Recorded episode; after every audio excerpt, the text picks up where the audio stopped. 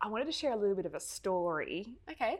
today. So I was, I think I was about eight years old, and I bought my mum a Mother's Day gift, Mm. and it was a little book, and it said, while you're waiting for the microwave. And it was this book of all these ideas of things you could do while you're waiting for the microwave to count down. Okay. Like we used to eat a lot of two minute noodles and you wait for two minutes at a time.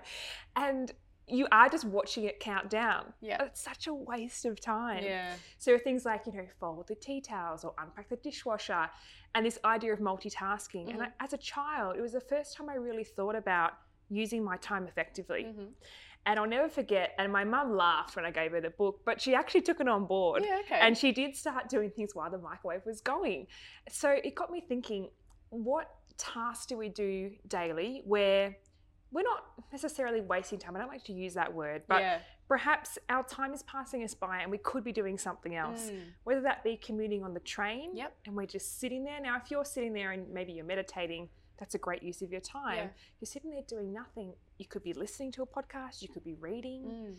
there are a lot of activities that we do Yeah. Where And do you know? time- Oh, sorry. it's just going no go for it I was going to say the- one of the biggest time wasters, and I Yes. think we are all subjective to it, is yes scrolling. oh Scrolling on your phone. scrolling is the worst Yeah. we're all guilty of scrolling Yeah, right Oh, yeah. yeah and it, uh, it's okay for a little bit Yeah. get updated or that sort of thing. But it's an endless. Somehow you end up watching cat videos or whatever it is, and you're like, how did I get to this point? Yeah. That's exactly right. Wasted an hour. Yeah. So it would be interesting to hear from our listeners what do they do when it could have been time wasted, whether it's in traffic, commuting, Yep. while the microwave's going, Yeah. while you're waiting at the laundromat for your clothes to dry, Mm. a whole range of things. What do you do to fill the time, and how is it effective? Think of it like taking your non productive time and converting that to something productive. Very, very true. Yeah. Yeah. It's a great one, Emily. So there you have it. For more little snippets and content, don't forget to follow us on Instagram at with Evelyn and Emily.